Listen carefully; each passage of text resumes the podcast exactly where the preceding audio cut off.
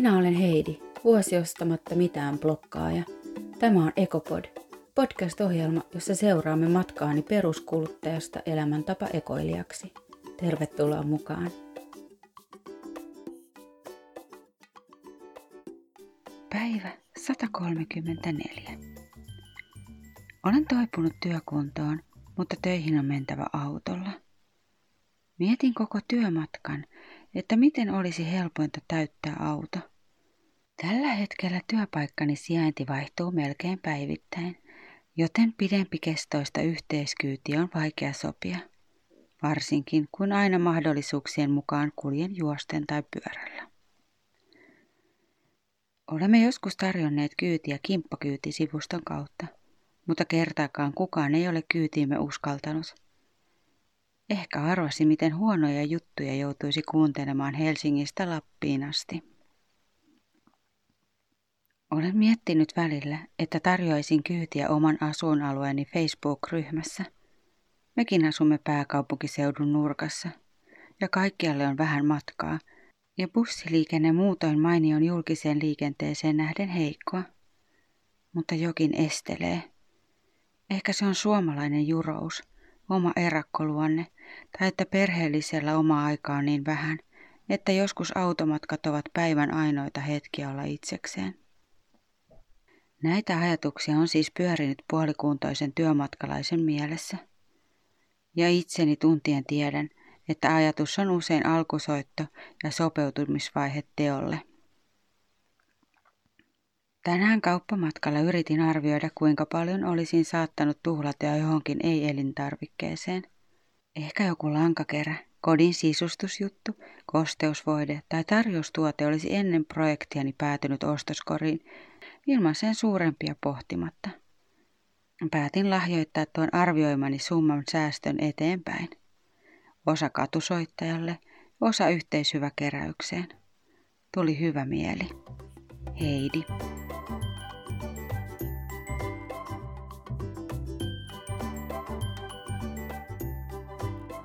Postauksessa oli niin paljon asiaa ja oikeasti ei mitään, niin kuin kaikessa mun tekemisessä. Tässä postauksessa oli kuva mun kierrätyspisteestä, joka pursuilee yli, koska se on ruma eikä kukaan vie sitä, enkä mä surfonut litistänyt ja järjestellyt sitä kunnolla. Tässä oli puhetta autosta luopumisesta, siitä kimppakyydistä, sitten mä olin kirjoittanut siitä, mitä kaikkea ennen tätä projektia tarttui mukaan. Siitäkin mä olisin halunnut puhua. Mutta en mä ehtinyt sit siitä puhua, koska mä halusin puhua autosta. ja autosta luopumisen vaikeudesta. Tämä podcast-aihe ei tietenkään koske autottomia. Voitte siis sivuttaa tämän. Mutta ehkä tämän jälkeen ymmärtää vähän paremmin autoilijoita ja sitä, miksi on niin vaikea luopua autosta. Koska mä en tietenkään tunne kaikkia autoilijoita, niin puhun tapani mukaan vain omasta näkökulmasta, itsestäni ja faktoina mulla on puhdas mututuntuma ja oma kokemuspohja, eli pahimman luokan puoskarointia tiedessä.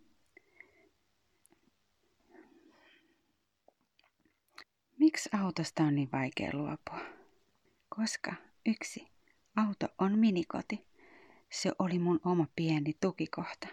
Siellä mä söin, lämmittelin kylmänä päivänä, kuuntelin musiikkia. Auto oli turvatila, jossa kehtas sättiä lapsia huonosta käytöksestä, vaikka kaupan kassalla ei kehdannut. Paikka, jossa sai kaivaa korva ja laulaa ääneen – vaikka yksityisyyden tunteesta huolimatta oli edelleen aika näkyvillä. Pelkkä lasi, ikkunalasi oli mun suojana, mutta silti mä koin sen yksityiseksi. Se oli paikka, jossa oli kolikoita, purkkaa, eilisiä eväsrasioita haisemassa, tahmeita tikkareita, unohtuneita hanskoja, hiekkaa. Sehän oli kokonainen miniatyyrielämä. Kaksi. Ihminen on mukavuuden haluinen ja sitä piirrettä on vaikea voittaa. Se on ihmisen kaikkein dominoivin piirre Ja se, jota vastaan taistellaan, on aihe sitten laiduttaminen, herkkujen vähentäminen, autottomuus, kuluttamisen vähentäminen. Kaikkien takana on meidän arkkivihollisemme mukavuuden halu. Jos kauppaan on 500 metriä ja sulla on autoon kaksi metriä, niin tulee niin helposti hypätty autoon. Ja vaikka mä olen ollut yli vuoden ilman omaa autoa, ja sitä ennen jo kulkenut työmatkat pyöräilen tai juosten, ja mä rakastan työmatkaliikuntaa ja kerään hyötykilometrejä, niin jos joku sanoo mulle, että Heidi, mennäänkö mun autolla, niin mä tiputan mun pyöräilykypärän maahan ja sanon yes. mä en edes sekunnin murto-osaa harkitse, että me mentäisiin yhdessä pyörällä. Ja varmaan se toinen sekunti menee siihen, että mä juoksen sinne autoon ja istun ja siellä odottamassa ihan kuin joku innokas koira. Ja kolmantena autosta luopumisen vaikeuteen mä oon laittanut, että vapaus. Mä oon kokenut auton vapautena. Se on ollut tunne, että muiden sanelemat aikataulut ei koske mua ja että mä voin mennä ja tulla mitä mä haluan. Ja mä oon tykännyt ajaa ja joskus tien päällä ajaessani autoa, niin muut on vallannut vapauden tunne.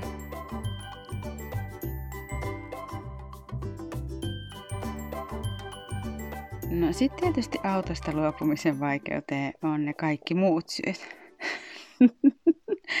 ne kaikki järkevät syyt, kuten lasten harrastukset, huonot julkiset yhteydet, kiire, kaupat kaukana, pitkät työmatkat. Listahan voi olla vaikka kuinka pitkä. Ja tokihan, jos asuu haja-asutusalueella, niin auto on välttämätön. Siitä on turha keskustella. Näin se vaan on. Kyllä ihmisen pitää pystyä liikkua pois omasta kodista. Ja julkiset toimii vain isoissa kaupungissa. Keikkatyökin voi vaatia auton. Ja kyllä kolmen lapsen harrastuksia hoitaneena tiedän, että kyllä niistä on aika vaikea selviytyä ilman autoa. Tuntuu ihmeelliseltä, että lapsen harrastamiseen tarvitaan auto. Mutta näin se usein on. Jos autosta ei voi luopua, niin ainahan sen käyttäjä voi minimoida mahdollisuuksien mukaan. Kaikki tehköön parhaansa ja se riittäköön. Syyllistämistä ei tarvita. Mulla on ollut auto sekä tarvesyistä että mukavuussyistä. Mä oon asunut pääkaupunkiseudulla. Mä olisin pärjännyt julkisilla. Mutta on ollut paljon mukavampaa viedä lapset harrastuksiin autolla kuin julkisilla. On ollut helpompaa laatia oma aikataulu kuin sopia kuuskausrinki. On ollut mukavampaa mennä aamulla töihin autolla kuin bussilla. On ollut ihana hypätä vaan autoon ja käydä joskus vaan ajelemassa ja ostamassa herkkuja. Illallakin, kun muuten ei millään olisi pystynyt tekemään sitä. Mä oon ollut töissä, jossa oma auto on ollut välttämätön. Ja rehellisesti se on ollut mun ainut hetki elämästä, jolloin mulla on ollut tarve auto. Muuten mun autoilu on ollut mukavuutta. Ja kyllä mä vaan sanon, että onhan se ollut pelastaja kaikkein pahimpina päiväkotiharrastus, koulu, kauppa, työvuosina. En mä tiedä, miten mä olisin selvinnyt ilman sitä. Miten kuljettaa kolme lasta harrastuksiin useamman kerran viikossa, käydä kaupassa ja hoitaa kaikki ihan yksin. Autosta luopuminen oli pitkä prosessi. Ja kyllä mä ikävöin sitä välillä. Vieläkin.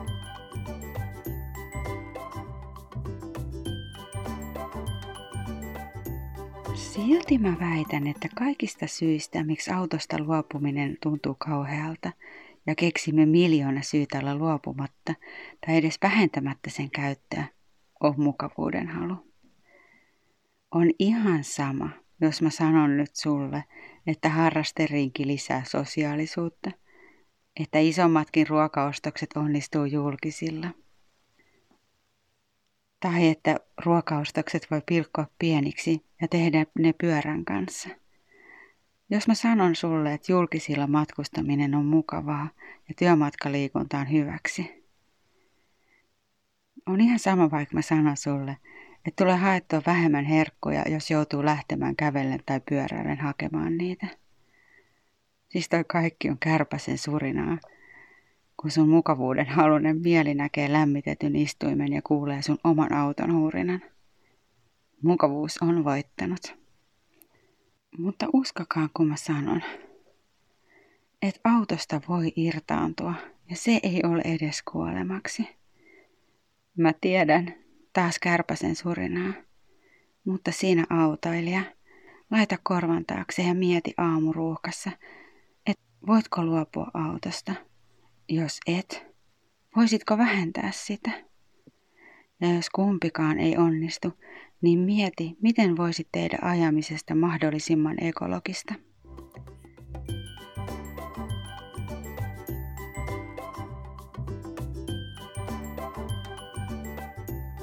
Mun piti vielä puhua siitä, mitä kaikkea turhaa voi tarttua mukaan ruokaostoksilla ja kuinka huomaamatta se tapahtuu, mutta aika kului autoiluun. Oh. Kiitos kaikille teille romuille, joita olen omistanut. Kaikki te, kaikki te kotterat. Te olette ollut elintärkeitä. Toivottavasti romuttamolla teistä on saatu kaikki mahdollinen kiertoon. Ja ihanaa, että jokainen auto, jonka mä olen vienyt romuttamolla, on yksi auto vähemmän saastuttamassa. Ensi viikolla mietitään tavaran järjettömän halpaa hintaa. Miten se on mahdollista? Ensi viikkoon rakkaat ystävät, sekä autoilijat että autottomat. Ootte ihania. Moikka! Hei!